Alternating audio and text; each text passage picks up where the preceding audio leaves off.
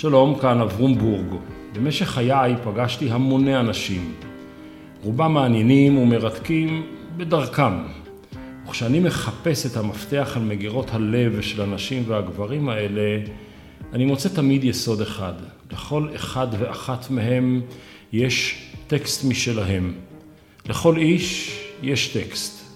קצר או ארוך, ספר, שיר או פתגם, טקסט אחד לפחות, עליו בנויים הרבה ממגדלי החיים שלהם. בפודקאסט הזה, הקוגיטו, אנחנו משוחחים, לא מתקוטטים ולא מתנצחים, אלא יוצאים מהטקסטים אל דרך ההבנה של הזולת, מנסים להבין את עומק הקולות הסמויים של המקהלה הישראלית. והיום הלל כהן, שלום הלל. הלל, ברשותך, שלום וברכה. שלום הלל. כל, ה, כל בני השיח שלי בשיחות האלה הם אנשים שאני שואל אותם מה הטקסט שהשפיע עליהם, ומשם אנחנו יוצאים לדרך. איתך זה הפוך, הטקסטים שלך השפיעו עליי מאוד. אמרתי לך את זה הרבה מאוד פעמים, אבל נתחיל במשהו אוטוביוגרפי.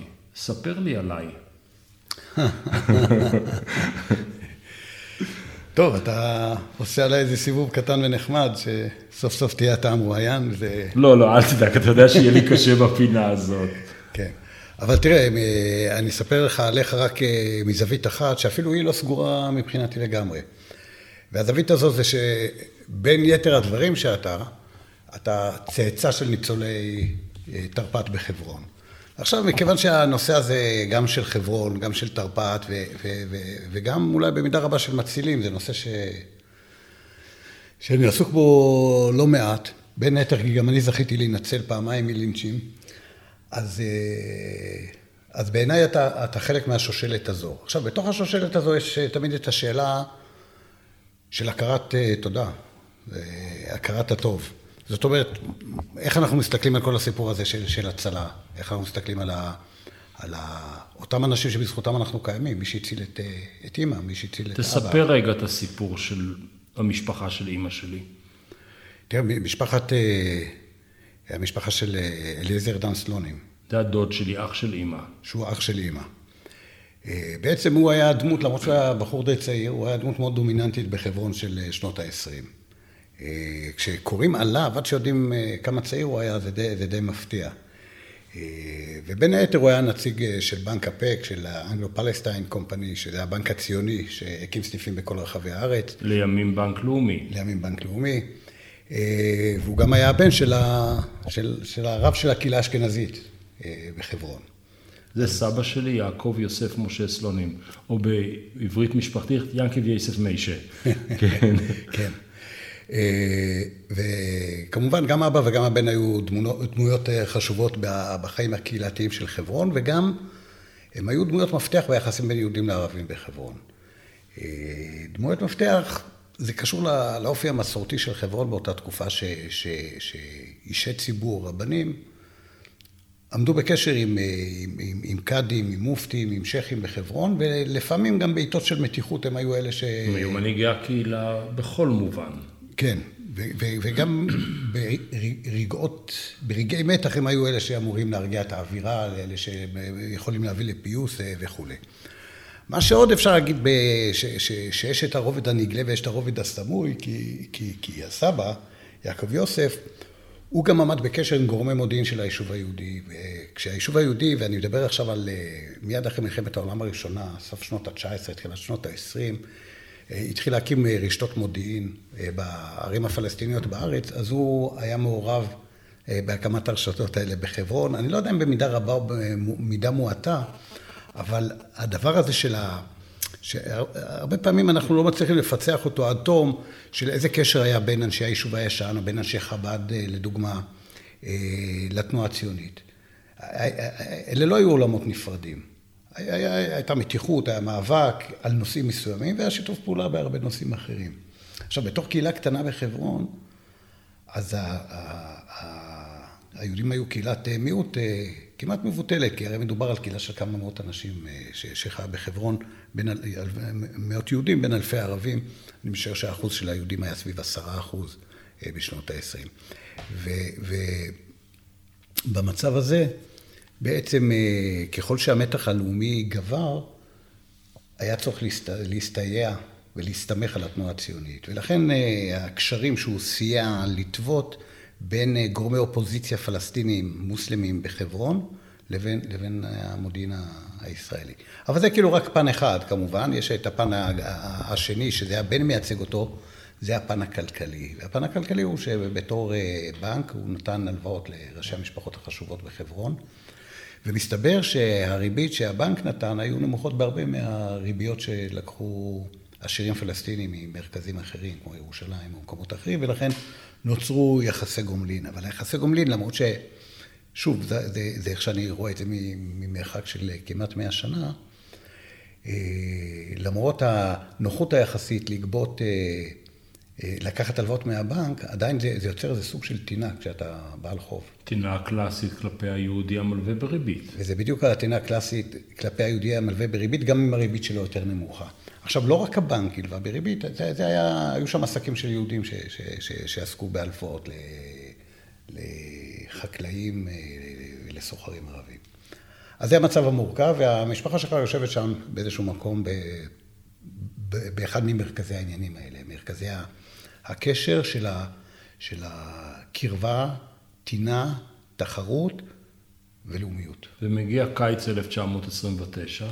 ומגיע קיץ 1929, ומה שקורה ב, בירושלים, סביב הכותל המערבי, אה, בתשרי, אה, לקראת יום כיפור, המתח סביב המחיצה, השאלה האם היהודים באמת רוצים להשתלט על אה, רחבת הכותל? האם ההשתלטות על רחבת הכותל היא בדרך להשתלט על הר הבית? אתה מדבר על 2022 או 1929? אני מדבר על משהו שהתחיל... אה, זו אותה שיחה. זו אותה שיחה. השאלה, השאלה היא אותה שאלה, והחרדות הן אותן חרדות, השאיפות הן אותן שאיפות. שיש כל הצדדים. כן, של כל הצדדים. ואז יש מתח, מתח גדול שגואה מירושלים ומגיע בין השאר לחברון, ו...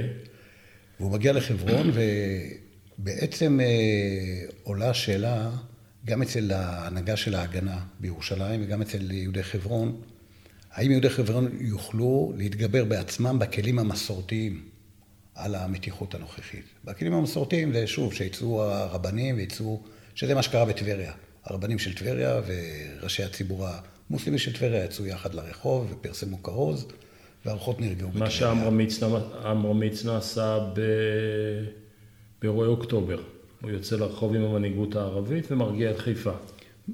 בדיוק, דברים, כן. דברים בסגנון הזה ש, שהם אפשריים בתנאים מסוימים. Mm-hmm. השאלה אם התנאים של חברות הם היו אפשריים, ולכאורה הם היו אפשריים. זאת אומרת, היה נדמה לאליעזר דון, וכנראה גם לאביו, שהדבר הזה אפשרי. אה, עד כדי כך ופה יש אה, כמובן גרסאות סותרות, כי זה מלווה בהאשמות, והאשמות נגד, ואדם שנשפך אה, גורם להרבה כאב ולהרבה אמוציות והאשמות. השאלה, האם הגיעו אנשי הגנה לחברון, וסלונים אמר להם לחזור לירושלים. סלונים זה סבא. אמא היא מבית סלונים, כן. אז השאלה אם זה סלון עם האבא או סלון עם הבן. אחד הסלונימים. כן. אמר להם, תעזבו, נסתדר לבד. אנחנו נסתדר לבד. אתם רק אה, מגבירים את המתח. שזו גם שאלה שקיימת עד היום. האם אה, הופעה של יהודים חמושים עם נשק מגבירה את המתח או מגבירה את הביטחון? התשובה היא שלפעמים ככה ולפעמים ככה. כן. אגב, אבל אתה לא יודע ברגע האמת האם זה יהיה ככה או יהיה ככה. ואליעזר דון אה, לא, אמר להם, הם ציפו שהוא יארח אותם. שוב, זו, זו הגרסה. הרשמית של ההגנה נקרא לה. הם ציפו שיארח אותם, הוא אמר, תעזבו, אנחנו נסתדר. והם חזרו לירושלים, ואני חושב שזה היה ביום חמישי, ביום שישי התחילה, התחילה זריקות אבנים על בתי יהודים ודקירה של היהודי הראשון למוות בישיבה, ובשבת היה... ישיבת סלובודקה, שהיא אמריקאית בעצם, והיא מעידה לחברונאים, מגיע עוד גל של קולוניאליסטים מאיזה מקום. כן, ושוב, העניין הזה של קולוניאליסטים זה קצת מורכב, אבל, אבל אה, הם מגיעים כתלמידי ישיבה, שהפכה להיות לימים ישיבת חברון, בגלל כן. השהות שלה בחברון, הם מגיעים כשהיא עברה לירושלים, ל... כן, לגאולה, אז זו הייתה ישיבת חברון המיתולוגית, כן. כן. והם ישיבות הדגל של, של הציבור הליטאי, ישיבה שנחשבה גם אז יחסית מודרנית, מבחינות מסוימות בתוך. המארג הפנים, הפנים אורתודוקסי חרדי. אבל כן, זה היה, מבחינה, מבחינה אחת זה היה זריקת חיים לקהילה הדועכת של חברון. ואז בשישי כבר הרחוב תוסס, את בחל יהוד, כלומר ההמון, ההמון זועם ומשוסה, כשאתה טוען, הוא גם כועס על הרקע של הר הבית, הוא גם כועס על רקע יותר כללי שתכף נגיע אליו, של השנה הזו בארץ. וגם, יאללה, אולי אפשר, אפשר לוותר על הריביות ועל ההלוואות. כלומר, יש גם משהו חברתי עמוק. כן. זאת אומרת, יש, יש את החשש הלאומי, יש את האינטרס הכלכלי. אה, והדתי. ויש את העניין ה... ואז מגיעה שבת של אוגוסט. כן, ובשבת בבוקר אה, אה, מתחילים המונים להגיע, גם, גם מהשכונות של חברון וגם מהכפרים מסביב. והם נוהרים לעבר הריכוזים של בתי היהודים. יש את האזור של בית כנסת אברהם אבינו, את האזור של השכונה היהודית, ויש את הרחוב, אה, פחות או יותר רחוב השועדה שאנחנו מכירים היום, שהוא, לאורכו יש אה, בתים של יהודים, בית הדסה נמצא שם, יותר למעלה קצת. במרפאה כן. של הדסה ו, ו, ובתים אחרים. זאת אומרת, זה ההתפרסות של, ה, של היישוב היהודי. ובמשך שעתיים בבוקר השבת נטבחים 60, נרצחים 63 יהודים. ושבעה, כן. 67, ולמעלה מ-20 מהם בביתו של דודי אליעזר דן, כאשר הרחוב שאימא גרה בו נחלק לשניים. חלק אמרו נלך לאליעזר דן, אני חושב שהוא גם היה חבר מועצת העיר, הוא היה מקובל על הבריטים, אולי אפילו היה לו רישיון לאקדח. כן. הוא היה ממש מכובד, וחלק אמרו בוא נלך לרב, כמו שאתה קורא לזה השיטות הקלאסיות. בתום השעתיים למעלה מ-20 אנשים שהיו בבית דודי נטבחו, חוץ מבן דוד אחד שנקבר מתחת לגופות, הוא היה בן שנתיים, בן דודי שלמה, ואימא ואחיה ואחיותיה וסבא ניצלו על ידי... על ידי פלסטינים ממשפחת עמרו. חסידי אומות עולם, אום שקר ואבו שקר. אבו שקר, שבעצם... עמד אה, בשער הבית, שבו היה הרב ויהודים נוספים, ולא נתן הסיפור, לאף אחד להיכנס. גם מהצד שלנו, ולימים מסתבר לי גם מהצד שלהם, הוא שאום שקר, הייתה אשתו הצעירה של אבו שקר, הוא קנה אותה, הביא אותה מטורקיה, והיא ילדה לו שני בנים, הולידה לו שני בנים. ילדה. ילדה, הולידה, ילדה, ילדה לו שני בנים. הגדול היה אה, שקר, שהיה לו בעיות של ריאות וכולי, ויום אחד הרופאים אמרו לא יוציא את הלילה, סבא ישב ליד מיטתו ועשה מה שרבנים עושים, מתפלל, ולראשונה מאז מעמד הר סיני אלוהים הקשיב לרב, ובבוקר הילד היה בסדר, והיא לא שכחה לו את זה, וכשהתחילו הפרעות, זה קיץ, כולם נמצאים בכרמים, היא שלחה את הילדים, תביאו את הזקן הביתה. העמידה אותו בפתח החצר ואמרה לו, אתה לא תיתן לאף אחד לגעת ביהודים שלי. הם פוצעים אותו, הפורעים, הם עוברים ברחוב כן. ופוצעים אותו, והוא לא נותן להם להיכנס, וכך בעצם אמא והמשפחה ניצלו. את הגרסה של האום שקר לא הכרתי. אז זה כל השנים אימא סיפרה, ולימים אמרת לה, אמא, מה את זוכרת? היא אמרה, אני לא יודעת, הייתי בת שמונה, ואני חוזרת על סיפורים שסיפרו לי. הייתי יום אחד אצל איסא עומרו, אתה יודע, במסגד מתחת לתל רומדה, וביקשתי ממנו שיביא את הנכדים של אה, אום שקר ואבו שקר, אז הוא הביא את הנכדים,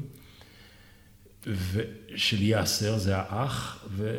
מתקשרת שיחה, ואני אומר, תספרו לי רגע את הסיפור מהצד שלכם. אז הם אומרים, שקר שלימים נסע לירדן והיה רופא או משהו, היו לו בעיות בריאות, וסבא התפלל. הם סיפרו לי את הסיפור אחד לאחד. נהדר, נהדר. כן. אז עכשיו, למה אני שואל אותך את כל זה? זאת אומרת, אנחנו כבר המון זמן בתוך השיחה. אתה כתבת ספר על שנת האפס. כלומר, יש ויכוח מתי התחילה המריבה. אז אחד אומר בשבוע שעבר עם איתמר בן גביר, ואחד אומר לפני שלושה שבועות, אני לא יודע מה, ואחד אומר, אה? בא הלל כהן, עכשיו חוקר של יחסי יהודים ערבים ובייחוד ישראלים ופלסטינים, אומר שעת האפס, שנת האפס הייתה תרפ"ט, 1929. ואמרתי לך, ספר לי על עצמי, כי התחוללנו שם גם אנחנו. למה השנה הזו היא שנת תחילת הסכסוך אליבא דה פרופסור הלל כהן? טוב, ראשית אני צריך להגיד שאני לא חותם על זה. זאת אומרת, זה לא תזה מוצקה שאני אומר, כן, זאת, זאת תחילת הסכסוך. לפני כן לא היה כלום ואחרי כן היה הכל, כן. הכל תהליכי. נכון, אז לכן מה אנחנו, מה, מה אנחנו אומרים כשאנחנו אומרים על אירוע שהוא, שהוא, שהוא, יש לו איכות של התחלה? אז, אז, אז גם בספר אני כותב את זה במפורש, כן?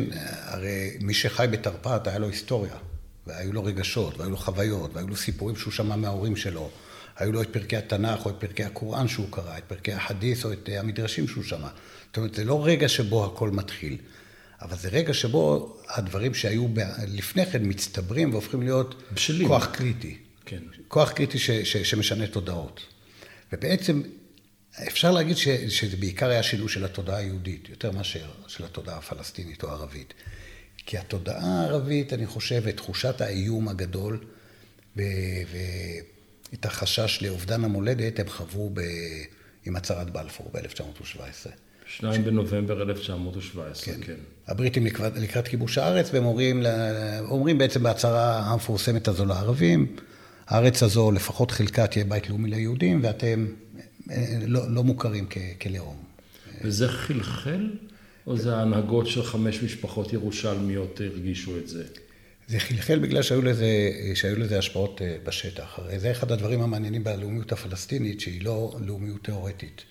זה לא שזה הוגה דעות שאומרים, הנה, אנחנו עם ויש לנו זכויות כאלה וכאלה, אלא יש, אה, יש אריסים ויש פלאחים שחיים על אדמתם ואומרים להם, סורי. ואז משפחת סרסוק מלבנון אומרת, גמרנו, אני מעביר את זה לרופין, ופתאום כן. אין לו איפה לגור. אין להם איפה לגור, ובמובן הזה זו לאומיות שהיא גם מלמעלה וגם מלמטה. Mm-hmm. כי זה דבר שהוא לא קרה בירדן, הוא לא קרה בסוריה. זאת אומרת, התהליכים האלה ש, שכאילו, צמיחת לאומיות, כן, איך נהיינו לאום? אז אתה צריך תיאורטיקנים, אתה צריך אנשים שיושבים ב-American University of Beirut ואומרים, אנחנו הלאום הערבי. וממציאים היסטוריה קצת, כמו שנהגו לעשות אצלנו, כן, כן מארגנים כן. את הכל.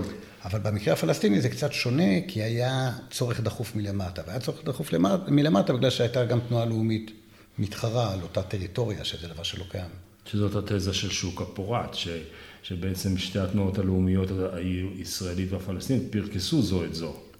כן, ואני חושב שלא צריך פה תיאוריה בשביל זה, אלא אנחנו מסתכלים על המציאות. ואז 1929, אתה מתאר, קודם אני אגיד משהו על הספר, אתה עושה משהו ש... ספק אם מעטים עשו לפניך, אם בכלל, אתה לוקח את השנה הזו, או את השנה וקצת האלה, ומספר כמעט ללא פניות את שני הנרטיבים. לא היה רק נרטיב של אמא רבקה שרצחו אותנו בחברון ואבו שקר הציל אותנו, היה נרטיבים הרבה יותר גדולים.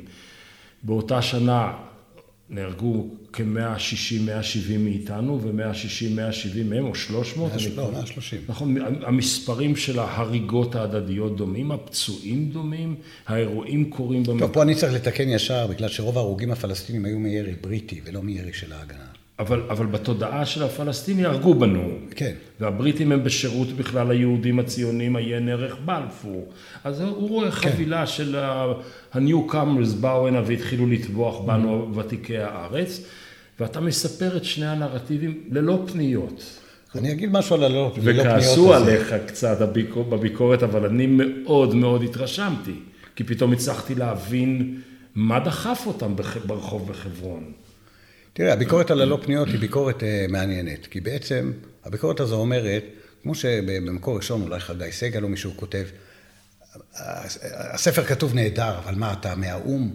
איך אתה יכול להתייחס באותה צורה ליהודים ולערבים?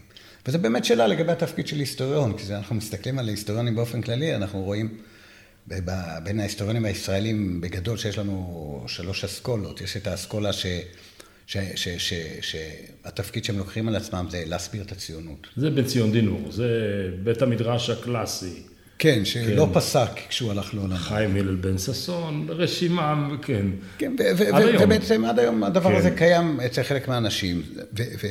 ויש את האסכולה השנייה, שזה האסכולה שרוצה לבקר את הציונות, אה, אה, להצדיק את הקייס הפלסטיני. זה אילן פפה וההיסטוריונים החדשים. חלקם, כן. כן, כי, כי... כי בני מוריס עזב אותה. כן. כן. ובעצם והשלישית? השלישית זה מה, שוב, מה שאני מנסה לעשות, או להשתייך אליה זה אסכולה שאומרת, אני לרגע, לרגע, אני שוכח אם אני ציוני או פלסטיני, למרות שבפנים אני יודע שאני לא פלסטיני ושאני כן, שכשאתה ואני מתווכחים, אתה כועס עליי בתור ציוני, אבל כשאנחנו מדברים על עובדות, אז אני מקבל אותך בתור ניטרלי. בדיוק. כן. אז בעצם המשימה במרכאות של האסכולה הזו, המשימה היא לתאר את המציאות מנקודת המבט של, של כל הצדדים. כשאתה עושה את זה, יש, יש בזה יתרון, שכל צד יכול להבין יותר טוב את הצד השני אם הוא רוצה.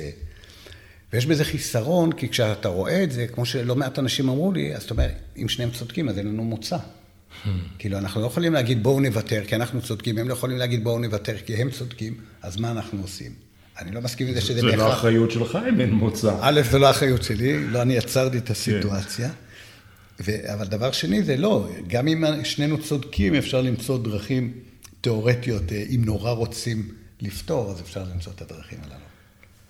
אז פתחנו ב-29 באנקדוטה אישית, אבל היא שפיץ של, אה, לא קרחון, הוא רותח, רותחון עצום של יחסים שמתהווים כמעט מאה שנה לפני כן, אם לא למעלה מזה. משפחות כמו שלנו הגיעו במאות ה-18 וה-19, והציונים הגיעו יותר מאוחר. והשנה שבה אתה אומר, כל, ה, כל הנוזלים האלה מתקרשים לכלל חומר פוליטי לאומי, זאת שנת 29, ואז יוצאים כבר לשיחה אחרת לגמרי בין הקהילות. כן, ש, ש, השינוי העיקרי, אני חושב, הוא תודעה יהודית. כמו שהתחלתי להגיד קודם, במובן הזה שעד 1929, אפשר להגיד שהפנטזיה הציונית המרכזית הייתה שאפשר יהיה להגיע להבנה עם ערביי הארץ אה, בלי שפיכות דמים מרובה. אני כאן, אולי, אני, אין לי את הכלים שלך, אבל אינטואיטיבית אני קצת חולק. אני חושב שהנושא הערבי פשוט לא היה בעדיפות. היו להם עניינים מעמדיים וכיבוש העבודה. הם נלחמו בעיקרים של פסח גרופר, או מי שזה לא יהיה, יותר משהם נלחמו במופתי ברגע הראשון. כן ולא, כי היו את מאורעות 1920, והיו את מאורעות 1921, והיו כל מיני סוגים של מגעים, והייתה מחלקה כזו ומחלקה כזו. אבל אחת הסיבות שהם לא נלחמו בערבים זה כי הם האמינו... שזה עוד אפשרי. הם נפתו להאמין במה שהם אמרו בעצמם, החל מהרצל ועבור בבן גוריון תקופות רבות, שהציונות תביא ברכה לערביי הארץ, ולכן ערביי הארץ בסופו של דבר יקבלו את הדבר הזה. כלומר שהאסכולה השנייה הייתה של ז'בוטינסקי, שז'בוטינסקי בקיר הברזל, הוא כותב, אין דבר כזה שעם יליד יוותר על המולדת שלו עבור קולוניאליסטים. ולכן אה, תהיה פה מלחמה עד ש... ובסוף באיזשהו חיוך היסטורי, הלייבור, המפאיניקים עשו את קיר הברזל הכי נוקשה שיש, וחלק לא מבוטל מהשלום קרה דווקא על ידי אה, יוצאי ז'בוטינסקי, אבל זה דיאלקטיקות אחרות. לא, לא כל כך אחרות, כי באמת אה, מאוד מהר תנועת העבודה, בדיוק אחרי תרפ"ט. מאמצת את התזה של קיר הברזל, בלי להגיד, קראנו את המאמר של ז'בוטינסקי, כן. אנחנו פולואים, אלא הם פשוט אה, נוקטים בשיטה הזו, ומשה שרת ובן גוריון, שהם שתי הדמויות המרכזיות, מנסחים את זה באופנים שונים, אבל אנחנו צריכים את הכוח, לפעמים זה כוח אה, פוליטי מדיני, שזה הסיוע של בריטניה, ובניית הכוח שלנו, כי אנחנו יודעים שתהיה פה מלחמת דמים, ואנחנו... אני רוצה לקפוץ מרחק נורא גדול ולחזור אחרי כן. היישוב היהודי בחברון היה חלקו אשכנזי שתיארנו אותו, וחלקו היה, אמ, מה ההגדרה, מזרחי, אמ, ספרדי. כן, המונח מזרחי כמעט לא היה קיים. כן, אז. אבל אז הוא ספרדי היה... ועדות המזרח. הוא היה, אני לא יודע, בדיוק הטרמינולוגיה תמיד כל כך טעונה, הוא היה בעצם היהודי הערבי של ארץ ישראל. ואתה לימים התעסקת עם הנושא היהודי, על הזהות היהודית הערבית. האם העובדה שיושב הארץ היהודי הוותיק, דובר הערבית, ששומע את המוזיקה ושומע את אל-מונטבי? מונטנבי. אל-מונטנבי. אל-מונטנבי ראשון לפני שהוא שומע, כמו שאת אומרת, לך דודי של אלקבץ וכולי וכולי. למה הם לא נכנסו לתווך של ליצור גשר בין שתי הקהילות?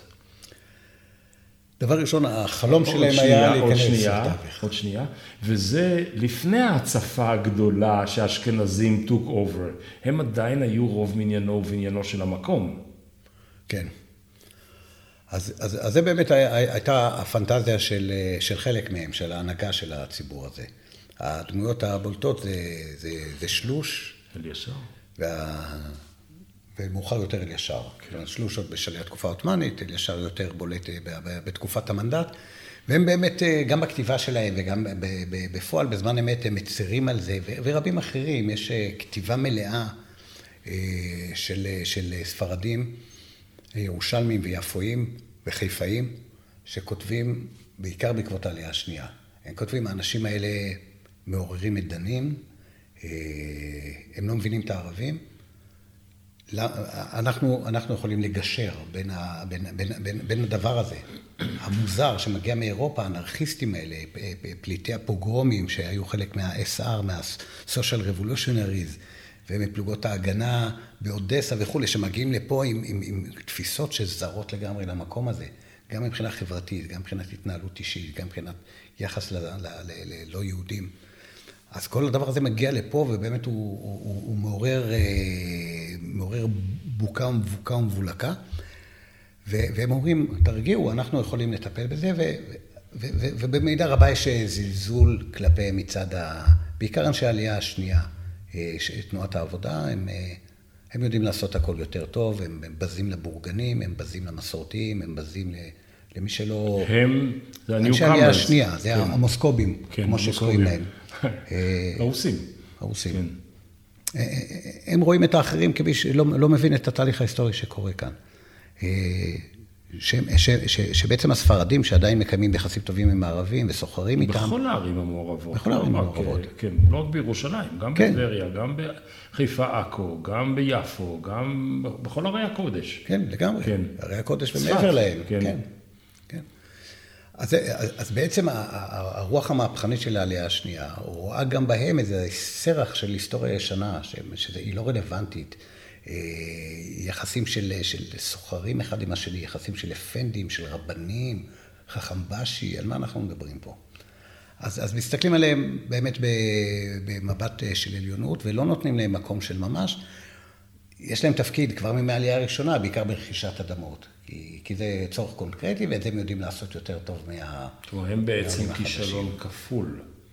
הם גם כישלון של עצמם, לא הצלחנו במשימת הגשר הזו, והם גם בעצם כישלון של התנועה הציונית המזרח-אירופאית, שבאה עם התפיסה של ישראל זנגוויל, עם ללא ארץ מגיע לארץ ללא עם, וגם אתם חלק מהלא עם ולא קיימים, ובעצם התנועה הציונית כשלה מלהיעזר בהם בבניית גשרים. כן, זו, זו הדרך שבה הם מציגים את זה, והשאלה עד כמה היה יכול להיות אחרת, שזו שאלה שהיסטוריונים מתקשים מאוד אה, לענות עליה, אבל בעצם התנועה הציונית היא תנועה מהפכנית.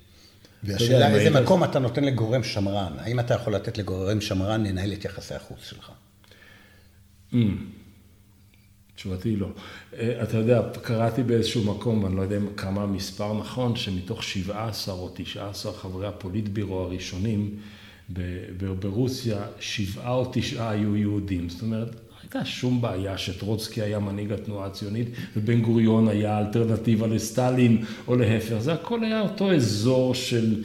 מזרח אירופה תוססת, תחום מושב אוטונומי במיליון וחצי דברים, שבאמת לא ראו אף אחד חוץ מאשר את עצמם וצרותיהם. כן, ובאמת אלה בדיוק האידיאולוגיות ש, ש, שרכשו שם. ומי שאימץ את האידיאולוגיה הציונית, לאט לאט נטש את האידיאולוגיה הסוציאליסטית, בעצם. כי היא יותר לאומית. כי אתה, בשביל בינוי אומה, אתה לא יכול להיות יותר מדי סוציאליסט. אתה לא יכול לדגול בשכר שווה ליהודים ולערבים. אלא אם כן זה לתועלתך. כשהם גילו שזה לתועלתם, שכר שווה ליהודים וערבים, אז הם hmm. תמכו בשכר שווה. כי אם יהיה שכר שווה, אז העיקרים ייקחו יהודים. כן. אם אפשר לשלם לערבים שליש, אז ייקחו ערבים. אז לפעמים השכר שווה, אבל, אבל כל השיקול הוא לקליטת עלייה. עכשיו, אם אתה מסתכל על זה מנקודת מבט אה, של הסיפור היהודי הגדול, אז יש לך מיליוני יהודים שמשוועים להצלה. בשנת 1924 ארה"ב משנה את חוקי ההגירה ומקשה על יהודים להגר. ואין לך... רק נזכיר, אנחנו מדברים כאן אחרי עשרות שנים שמרבית היהודים שהיגרו מאירופה ורוקנו אותה, בנו את הקהילה היהודית של צפון אמריקה ולא באו הנה. הנה הגיעו מעטי, מתי מספר. כן, כן. אנחנו מדברים על עשרות אלפים לעומת כמיליון. כן. עשרות אלפים שמגיעים לפה, ו, ו, אבל הדבר הזה לא רוקן, התנועה הזו לא רוקנה את מזרח אירופה, כי נשארו שם כמה מיליונים טובים. שהתרוקנו ב-30-40 שנה לאחר מכן כן. בדרך אחרת.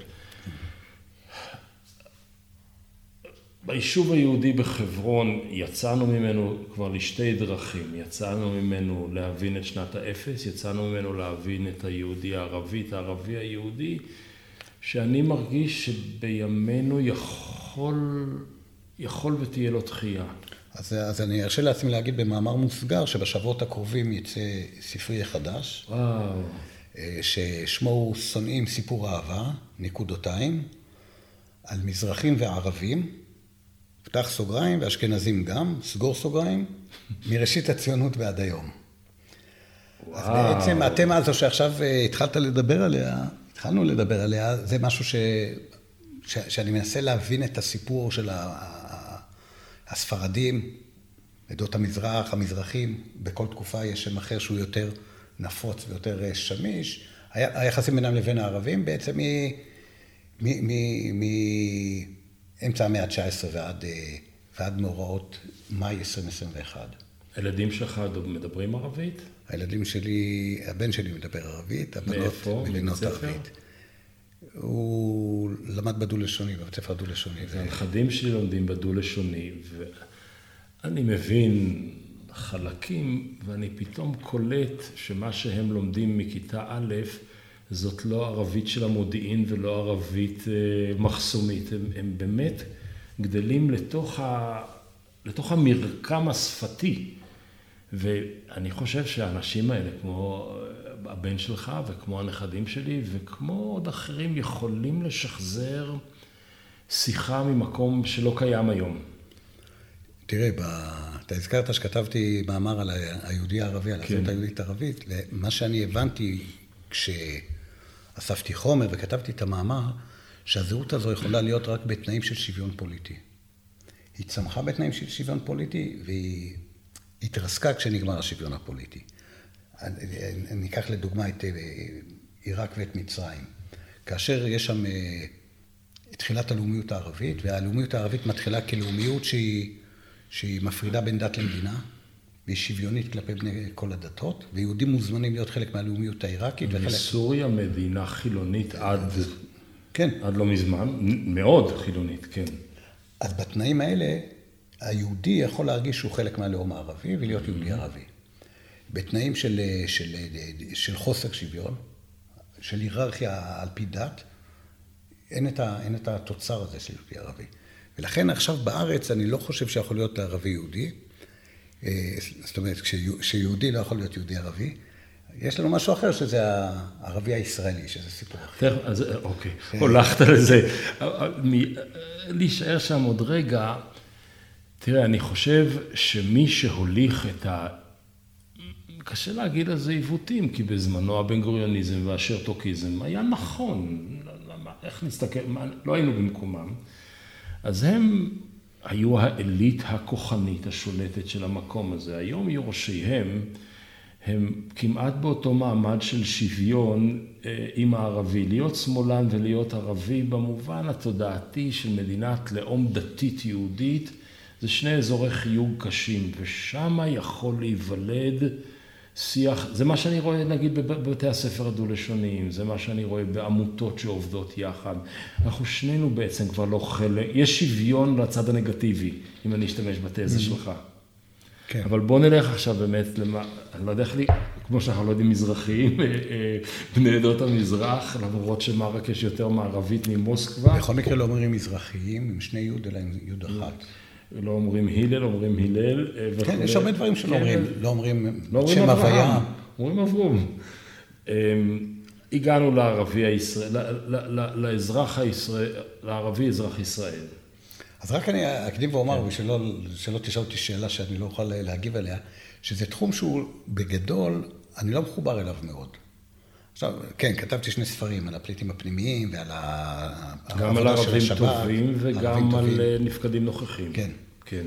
אבל מבחינת ההוויה, אה, בחברון הייתי עשרות פעמים, ברמאללה הייתי מאות פעמים, בשכם הייתי אני לא זה יודע כי כמה תלמיד פעמים. תיכון יצאת לשוטט בארץ המשוחררת. כלא תלמיד תיכון. כן, ש- כתלמיד, כלא תלמיד בגיל תיכון. כ- כ- כנושר מתיכון, אז, אז באמת אני ביליתי לא המון נפגשנו? במקומות האלה. בגלל השנים בינינו. כנראה, כן. או שאתה היית שם אה, בג'יפ מ"מ, אני לא, יודע מה. אחרי כן, כן. וה- וההוויה הפנים-ישראלית, אני הייתי פעמיים שלוש בקושי בחיים שלי באום אל-פחם, כאילו בסכנין. זאת אומרת, זה, לא חלק, אני ירושלמי, אתה תבין, הט- הטווח שלי זה טווח ההליכה ברגל, היה במשך שנים. כיכר עכשיו- השוק ריקה. כן. זה הספר. בדיוק. כן. וה- עוד ספר של הלל כהן אגב. כן. אז, אז, אז זה, מה ש, זה מה שיש לי. אז כאילו, שם, אז כן, אני מבקר לפעמים, אני מדבר עם אנשים, אני באיזה סוג של אינטראקציה, אני בקריאה, אבל, אבל אני רוצה פשוט להדגיש את ההבדל בין זה שעבדתי שלוש שנים בתור, כמעט שלוש שנים בתור אה, פועל בניין עם פועלים מחברון. היית רצף. אה, גרוע מאוד, אגב. אנחנו עד היום נופלים ברווח שבין המרצפות, כן, כן. הייתי עוזר ברזלן, הייתי כל מיני דברים בתחום הזה, אבל, אבל קשה להגיד שמצאתי את עצמי בסופו של דבר אה, שם. אה, אבל, אבל, אבל זה הוויה אחרת לגמרי מאשר, אוקיי, אז יש לי חבר'ה מהאוניברסיטה שאני מכיר שהם אה, פלסטינים אזרחי ישראל וכולי, אבל רמת ההיכרות, רמת ה... זה אפילו לא היכרות, רמת ה... סוג המבט הוא, הוא אחר. האמת שלא הייתה לי שאלה שלא חשבתי שאתה יכול לענות עליה בהקשר הזה, אבל אולי דווקא המבט הזה שהוא, אתה טוען, אני יותר מרוחק, אני רואה אותו בעצם מראש שתי גבעות, אחת מגבעת הפלסטינים שבשטחים, ואני רואה אותו מראש הגבעה הירושלמית, שזה מוזר, הם לא בדיוק שטחים, והם לא בדיוק ישראל, והם מין... הם, הם, הם הוויה מוזרה שלפעמים קצת מבייש לדבר על המעמד של אנשים כאלה, אבל זה, זה כאן, ואתה אומר, האזרח השוויוני שיש לו כמעט אוטונומיה תרבותית בנצרת, אני לא יודע מי הוא בדיוק, אז בואו דווקא ננצל את הריחוק הזה, אוקיי?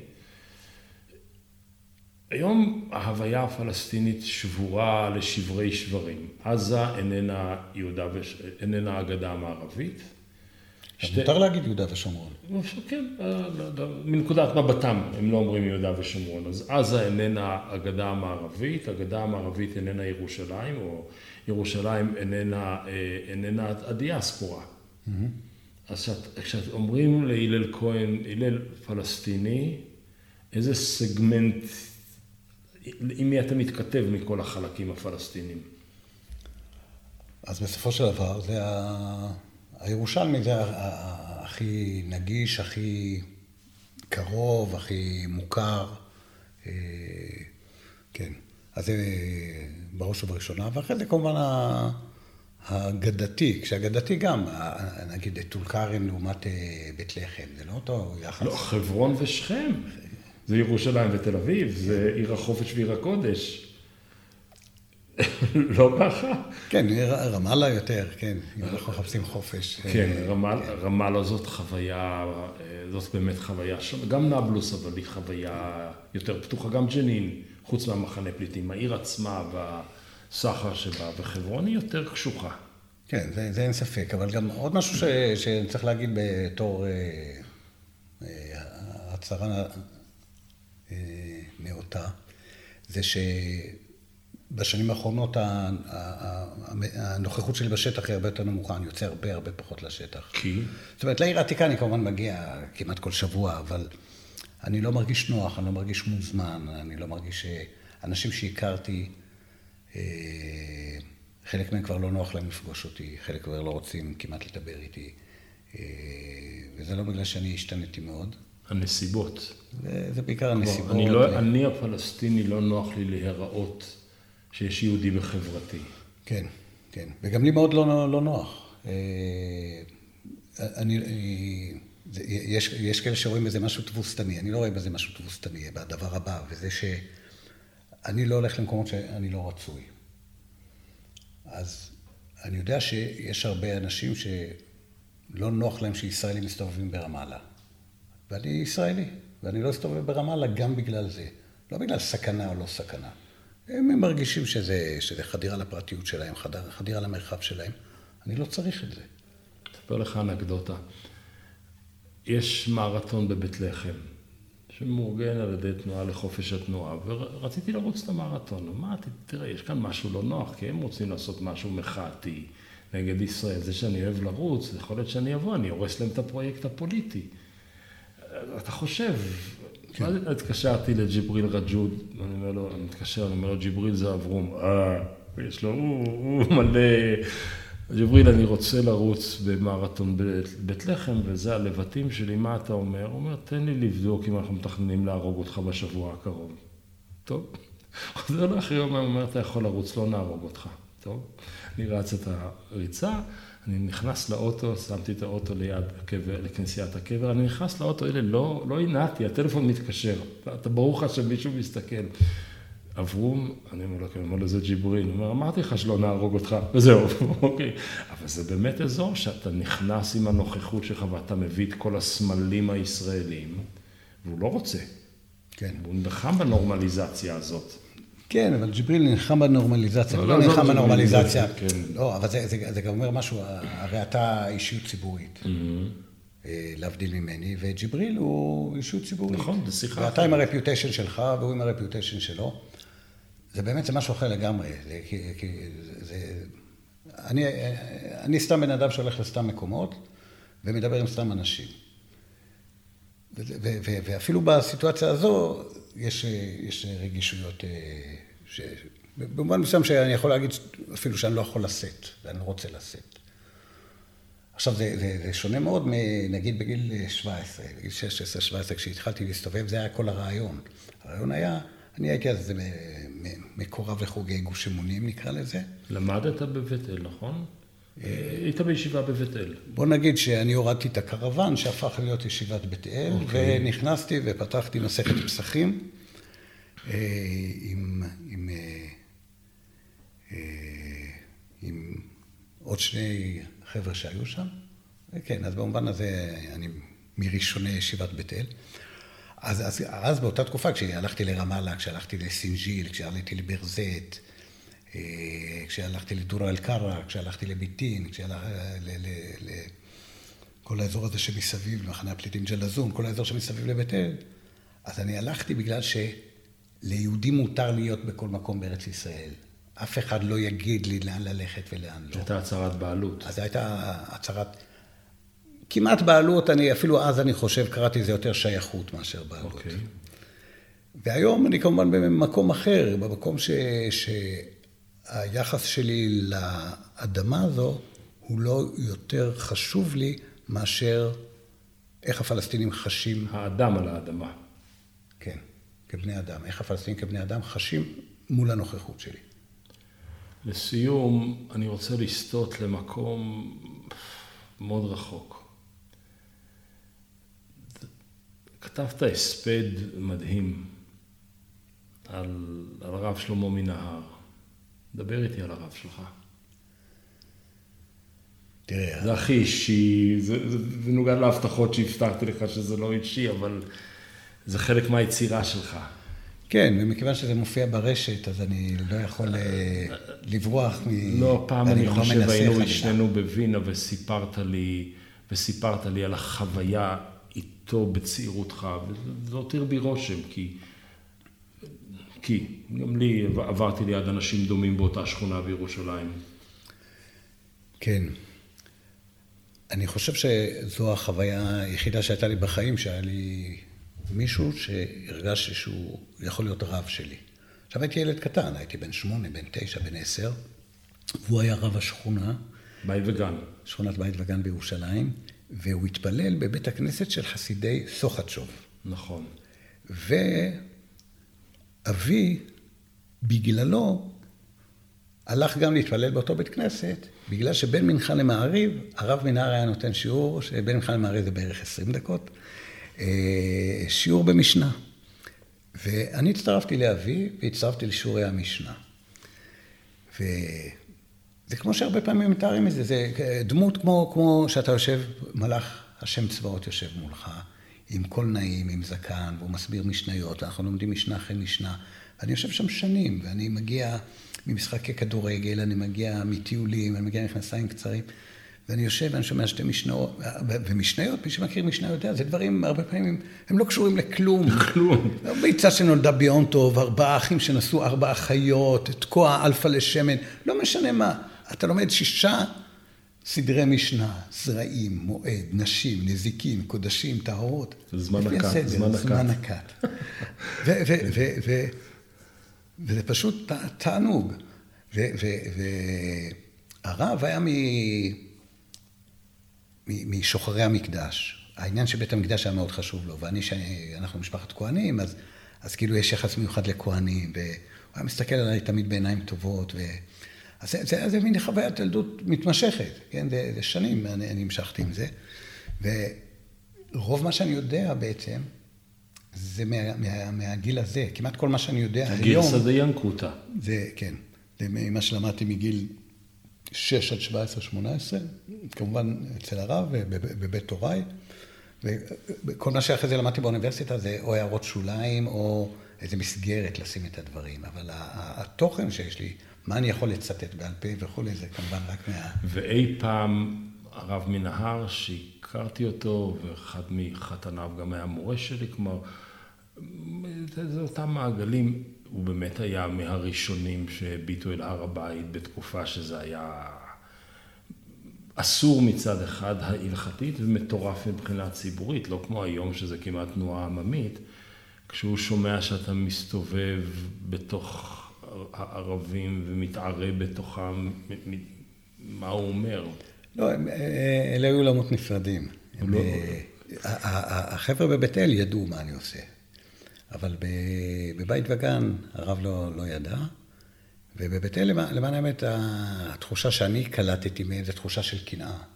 שאתה יכול? שאני יכול, אני מסתובב איפה שאני רוצה, בלי נשק, בלי כלום. אני באותה תקופה התחלתי לדבר ערבית, ודי מהר יכולתי להסתדר בערבית ולשבת ולדבר עם אנשים שעות, או לשתוק עם אנשים שעות, שזה יותר נפוץ ויותר נעים. ואיפה היית היום? כן, הייתי פה, הייתי שם. מה אתה אומר? מה אתה אומר? תיקח אותנו פעם. משהו כזה. אבל אה, זה לא, עולמות שלא נשקו זה לזה. תשמע, אחד הדברים, אתה כתבת מאמר על שתי המלחמות של 48.